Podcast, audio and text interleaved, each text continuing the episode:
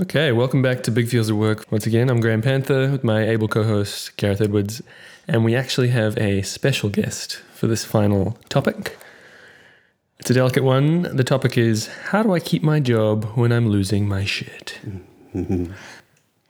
So we're bringing in special correspondent Honor Eastley. Yep, from the depths. Who has plumbed the depths of this particular experience of how to keep your job when things are getting real wobbly. Honor has many credits to her name, but perhaps most relevantly hosted and wrote an award-winning podcast with the ABC, No Feeling is Final, all about her own experience of profound despair. Mm-hmm. Award-winning show, no less. You've got to say it twice. That's how people know. Yeah. Welcome. Thanks. So you wanted to start us off with an article you found on this very subject. Well, first I just wanted to say I feel like my specialty is getting jobs when I'm when I'm in the depths of despair. Great. It's like in depths of despair, now's the right moment to begin any job, whatever it is. It can only get better. Yeah. So several periods of searching frantically for jobs and interviewing whilst feeling like life is maybe not entirely worth living. It's like such a special, extraordinary time to be doing that at the same time. And for context, is it fair to say that that is part of your coping strategy? Is when things are really wobbly is, well, how can I at least have my CV look right? Yeah, but also like, Let's distract from this experience. Yeah. Through productivity. I'm going to work my way through this. Yeah. So let's get some things in motion. Yeah. So that it feels like something's moving. Yeah, there's progress on something, even if it's not my well-being. Yeah. All right. So what's the article you found? So when we were talking about this subject beforehand, I found this great advice column by this writer. Their website is captainawkward.com, and they give lots of different advice about lots of different things, particularly around like emotional well-being, relationships, that kind of thing. They've written this column about how to keep yourself together at work when your life is falling apart. And I actually found this not that long ago after I've tried to do this. Yeah. And I found some of the advice in it just very, very straightforward and practical. Go for it. So I thought I thought I'd bring it to the table, and I wanted to see what y'all's is thought of it as well. So she writes a story about how she was the boss of someone who was working part-time for her, but who was going through a really, really rough time. And then some months in, this employee's son passed away. So that made things a lot worse for this person. This person is going through a major, major crisis. And they had a really rough time. The work tried to be really helpful, gave this person like a month off work, employed temps to try and take pretty much everything off their plate.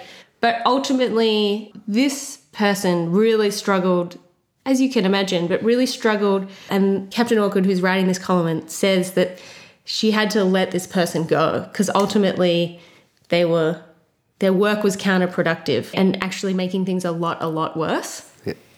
So what she gives is some clear advice around what are some things you could do to help you keep your job even if you can't necessarily keep the quality of your job that good at that moment. So if you're in a period of time where you're not able to give your job the priority you would normally give it, what are some things you can do or maybe avoid doing? Yeah. Cool. Yeah. So what's she got? So the first thing is, be 5 to 10 minutes early every day you go to work.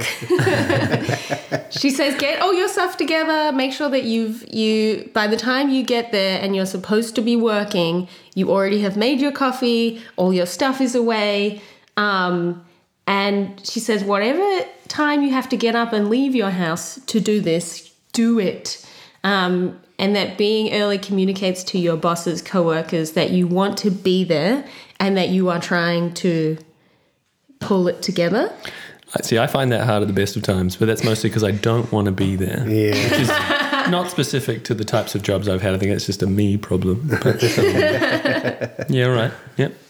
I mean, I agree. I find this hard at the best of times, but I feel like when shit is hitting the fan, it's an extraordinary time, and I feel like these kinds of things might be possible. What I like about it is perhaps because she says something like, what did she say? It being early communicates to your bosses and coworkers that you want to be there. What's useful about that is you may not want to be there, but it's a way of communicating it. Well, she says you may be lying to them and to yourself when you communicate that you want to be there, but the appearance of enthusiasm will help. Perfect. Yeah, I like that. And we talked about in an earlier episode about the value of pretending. Yeah. And how particularly when you're having a wobbly time, work can be this refuge in a way, because you get to pretend you're a normal person for a little bit. The challenging bit we also talked about is that when the work is mental health, there's another layer there, however.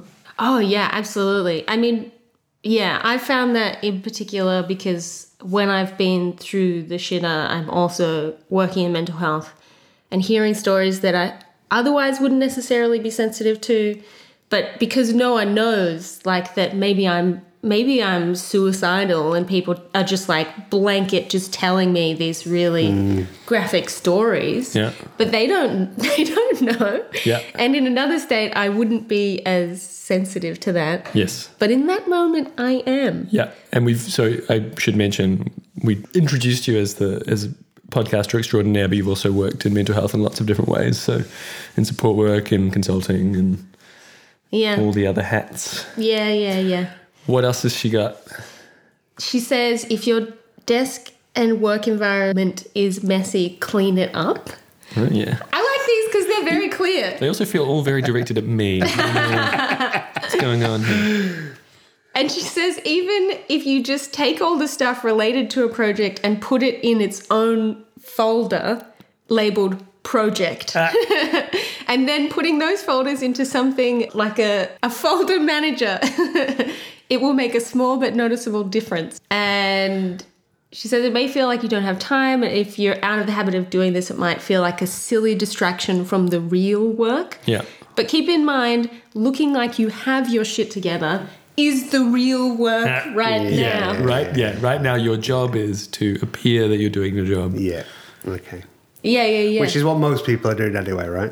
Yeah. I'll just file this under the filing name project. Exactly. Never to be looked at again. Yeah. Okay. So she has another one which I'm interested in your opinion on, which is if you feel yourself getting teary, excuse yourself. Like if you feel yourself getting like you're going to start crying at work, excuse yourself. She says practice a script for keeping your voice very calm. Ooh. As you say, excuse me, I'll be back in a moment. And then go to the bathroom, get a glass of water, whatever it is you need to do, walk around the building. Yeah. Or, excuse me, let's pick up this discussion after I've had a chance to look at some figures. Thanks. Or a couple of stock phrases. And then you come back with like that. Red eyes. Like, so what were those figures? Oh, they were really important figures. It's interesting. My first response is, wouldn't it be nice if we lived in a world where crying at work wasn't seen as unprofessional? Ooh.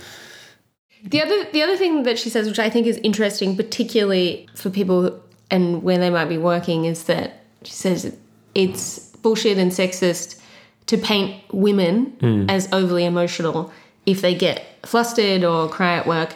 But if you have been labelled as the crazy one or are afraid that you might be at work, and if right now keeping your job means changing that opinion, it will help you to not cry in front of assholes, is what she says. Yeah.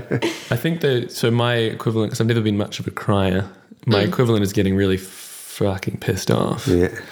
We talked in an earlier episode about anger that I have around why the mental health system is this way. I've never seen that before. Yeah. I mostly managed to channel it through my good New Zealand upbringing into grand politeness, but it bubbles up, and that's when I would go for that walk.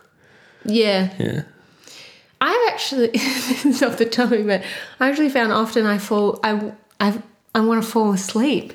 Yeah. So that's the thing that's unprofessional, particularly if you're having a rough time, maybe you're not sleeping very well and you have to sit through really, really long meetings that are quite boring. Mm. I often excuse myself to go to the bathroom and I'll like run around the block to like get my energy flowing so I don't fall asleep or do sit-ups in the toilet cubicle to do the same thing. On the crying front, I have heard that if you squeeze your butt cheeks together, it stops you from crying.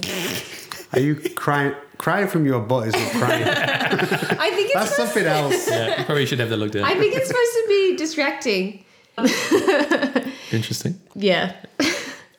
What else has Captain Awkward got for us? She says document your work tasks, by which she means carry a notepad with you everywhere and write things down. Mm.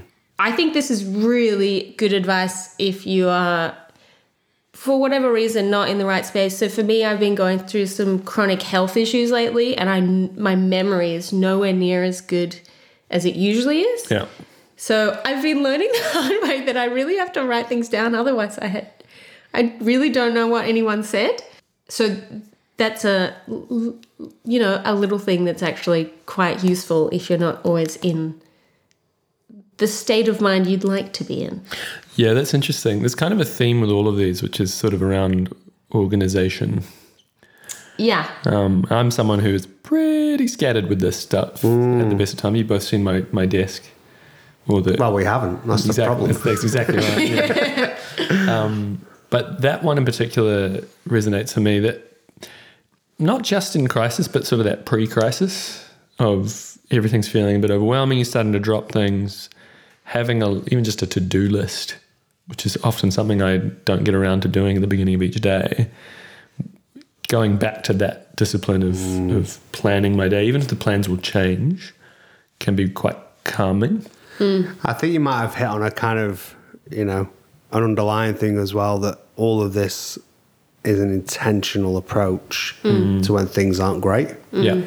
Because it's starting to sound a little bit like, just a sort of obsessive manager's perspective of how people should work.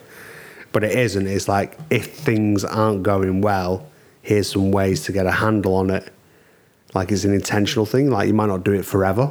Yeah. And I also think there's an element of managing your own expectations here. Like, a lot of this is about how people view you, but there's also this feeling of like, because so much of the stuff is a vicious cycle of feeling like a failure, right? Mm. Like, the more crisis you're experiencing, the shitter you feel like you're doing at work, and then the more you go into that death spiral of feeling like a useless human. I think what's helped me just to arrest that spiral sometimes is to bring my expectations down. So one of the things I do with my planning, particularly if I'm having a wobbly period, my to-do list, I might have a really messy to-do list that's in a folder that has like everything that I need to remember. But for each day in the morning, what I'll do is I'll put on a completely different piece of paper my list for that day. Mm. And it's just three things, three little rocks, I call them. And the idea is, can I at least for today have a nice, simple thing to look at? And on really bad days, the little rocks can be really little. Mm.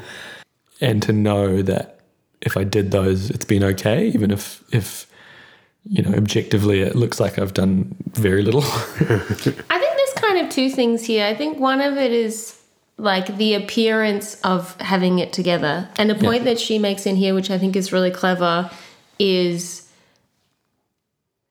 how do you make it so that someone else could do your job more easily? What do you mean? As in, if you can't work, try and be clear about that. Mm. Sorry, I can't come in today. She said this person that she was managing was doing things that made things difficult and then was clearly really ashamed of it and so was hiding. So would like walk in the back way from work so she didn't have to go past her, wouldn't answer any phone calls from her, which for me as someone who's like an avoidy person, I understand that instinct. But also then it made it really hard to get like someone to come in and take her workload or anything like that. But I think it's more than instinct. Like, I too dream of a day we could all cry at work because that'd just be 6 hours of sobbing and lunch, that'd be most people's day. But somewhere south of that is working in places where, you know, all that behaviour to me is like, oh, I have to do this to sort of navigate the work environment. Yeah. Mm. Well, if you didn't have to navigate the work environment, then perhaps you wouldn't display all these sort of devious sort of behaviours that are trying to mask the fact that you're not coping very well. And particularly in the context that a lot of our listeners are working with, you know, as we've said before, there's a feelings phobia in mental health. There's a real sense that if you haven't got it completely together, you must be like them, those people we help who have, you know, no hope. It's that kind of us and them mentality again. So I agree, there's a sense in which those strategies can be really important, that hiding. So I'm curious what you make of that, particularly just thinking about your own experiences when working in mental health in particular, being in that crisis space.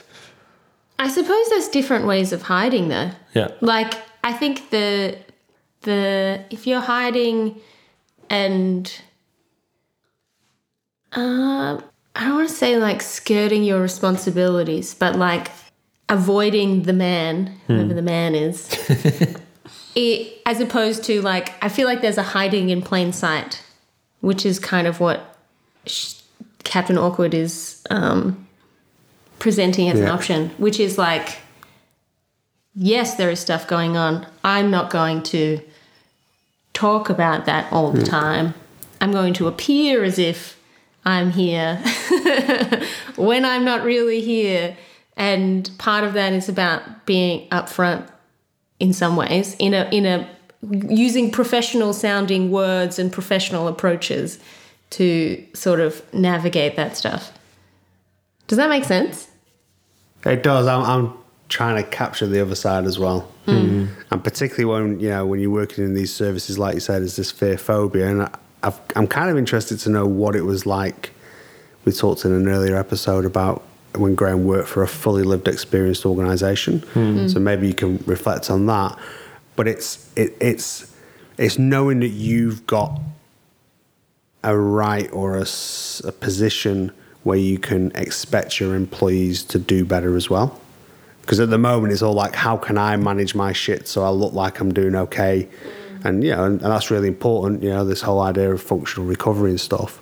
But how can you also have that conversation and make sure that the people employing you are treating you in the right way? And I think it's worth saying that for some who are listening, they can't.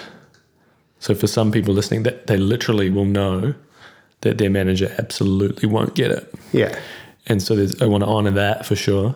And then there are others who, you know, it may have people at work who they can lean on, whether it's their boss or someone else. For me, at the place you're asking about, so the first place I worked for, where everyone from the CEO to all the support workers all had lived experience, it was this feeling that there were so many people I could talk to. I still had my particular go-tos, like, you know, I didn't tell everything to my boss. Yeah. I actually got some feedback from them long after I was working there. I'd been working there for months and doing pretty well. And they told me they almost didn't hire me because I was so honest in the interview. What were you too honest about? About how very present my not lived but live experience was. So, you know, there are limits even there. But thankfully they did hire me. And yeah, I felt there were certain go-to people I found. I guess even in my more mainstream working settings where I was much cagier about what I'd share with my bosses, I would still seek out. I mean, I had you, Gareth, to talk to. I had a couple other people who I could tell what was really going on, and that. But even if you don't tell them what's going on, because it's really interesting. This story is about a lady who experienced profound grief, and the loss of a child way before their time. So in our culture, that's a much easier conversation to say than, you know, I'm seeing things that other people don't see or whatever else. That's a much more acceptable story. Yeah. But even whatever the story is of why you can't do the role that they're employed to do, you can find a way. And we spoke about this in of like, how do you tell a bit of your story enough to get what you need? Yeah.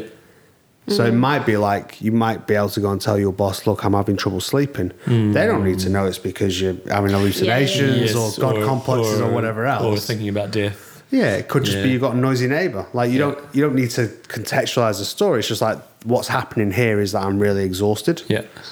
You know, and sometimes we don't know, and I think your situation at the moment, Honor, it's like, you know, sometimes you're just debilitated for some reason, and you've got to convey that to the people who are employing you. Because bottom line, they don't really care. Yeah. What they want to know is, what do you want me to do about it? Because most managers are not HR specialists, and they shit themselves. They go, oh my God, now I've got this liability. Yep. So if you can kind of come with something of like, hey, what would be really helpful is... if I could start an hour later or whatever it might be. Yeah. That's what I found is actually... It's interesting for me, having been through mental health experiences and now going through like physical health stuff that's awkward to explain. The physical health stuff can be a lot easier to just be like, I can't stand up for long times. I need X, Y, Z. Or I might look weird. I'll be wearing sunglasses inside. Yeah. I don't think I'm really cool. Yeah. And so that, I think you make a really good point around if there's an option to bring it back to more of the physical, I'd say, because not being on a sleep. Well, make it tangible, eh? Yeah. Make it something that they, like, by all means, fake it till you make it, if you can. That kind of made me feel a bit pressured, that list. But, but the best that I've ever had is when you sort of, it's a collaborative thing. Like you're working with your boss, playing to their strengths. Yeah. Particularly if you've got a boss who doesn't get it. Yeah. Like, well, don't expect them to get it. Go seek your solace elsewhere, but still come to them with what I need is... And there's elements of this that are true even when not in crisis. So I think about, you know, I've always struggled with the 9 to 5.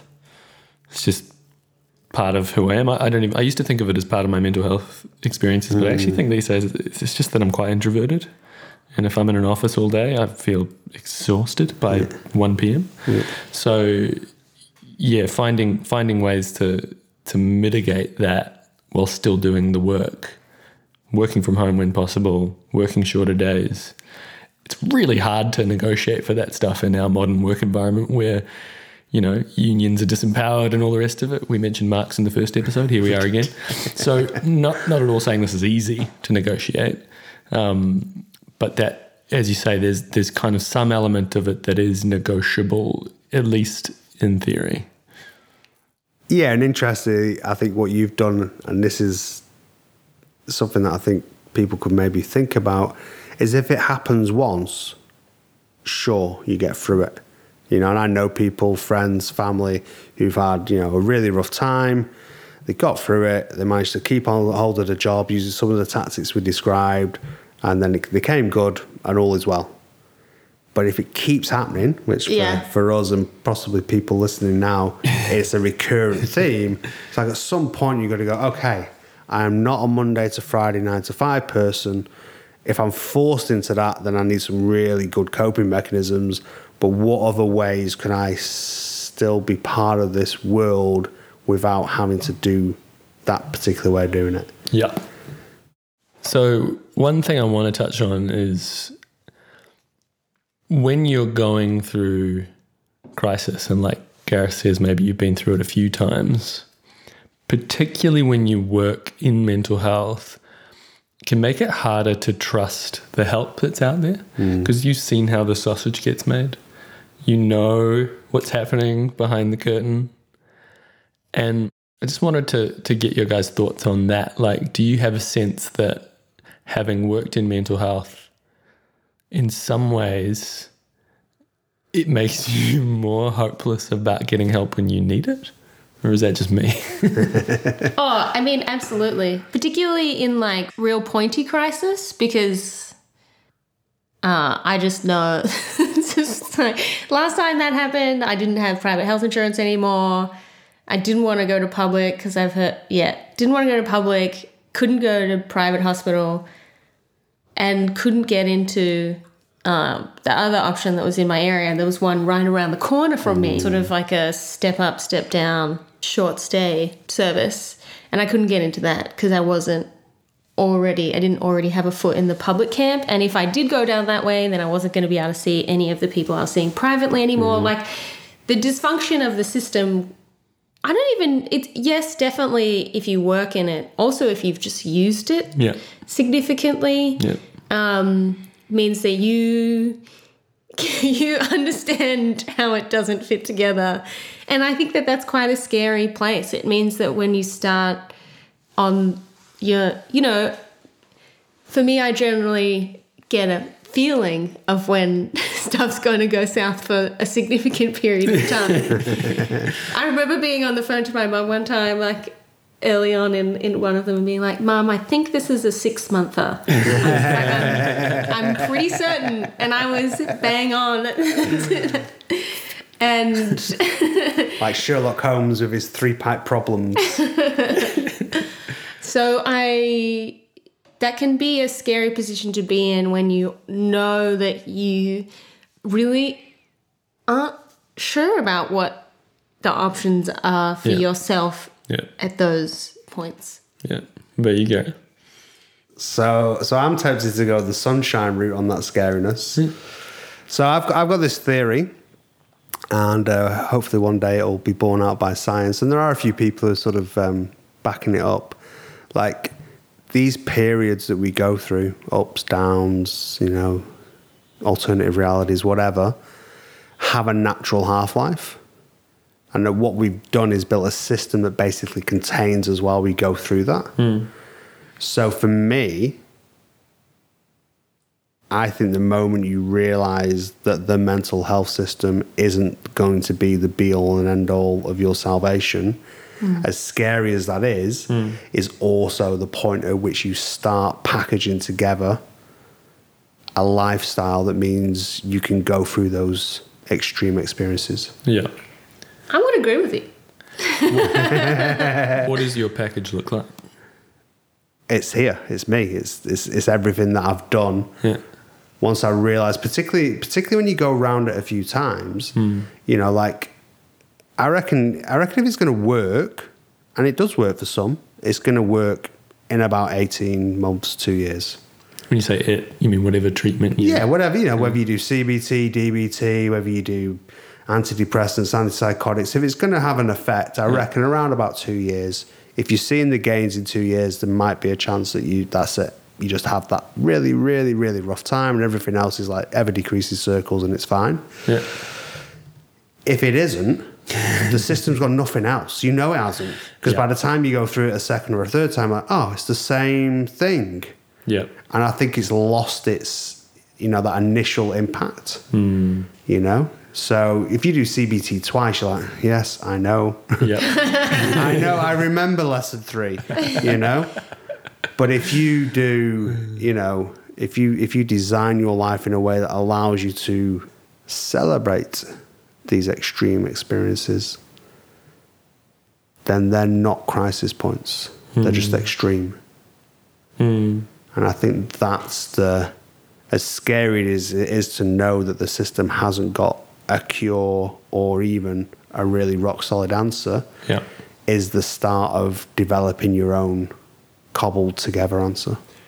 That reminds me of something you've quoted before, Honor, around... It was that guy that gave you the advice about course corrections, how each crisis is a course correction. Yeah, it's better to have a few along the way rather than one really big one when you're further down the line. About to retire. The other thing that makes me think of is that I totally agree. The thing that I think is absolutely key is that because that can be a really lonely place when you're one of these people, like all three of us who've gone through this stuff multiple times, and you live and work in a sector that constantly preaches just ask for help as if that was the answer when you know that it's one small part of the answer. That can be a really lonely place, and so to deal with that, you got to find other people. Yeah. And I sound like a broken record on this because it's so utterly what's helped me, but finding other people asking those same big questions, finding other people working in this field who are walking this path. That's the thing I've definitely heard from people, particularly in clinical roles, is that it can actually just be one person. Yeah. Not even necessarily at your workplace. Yeah. And that they can be a real key part of making it all fit together. And it doesn't even, I don't even think it has to be a really beautiful friendship or relationship or anything like that. It just has to make you feel like this is okay. Yeah. So, you know, as you can tell by my accent, you know, I hail from the north of England. And when I go back there, it doesn't matter who I talk to, I feel part of the fabric in a way that I never feel. You know, I've been in New Zealand nearly 20 years. I do heaps over here in Australia.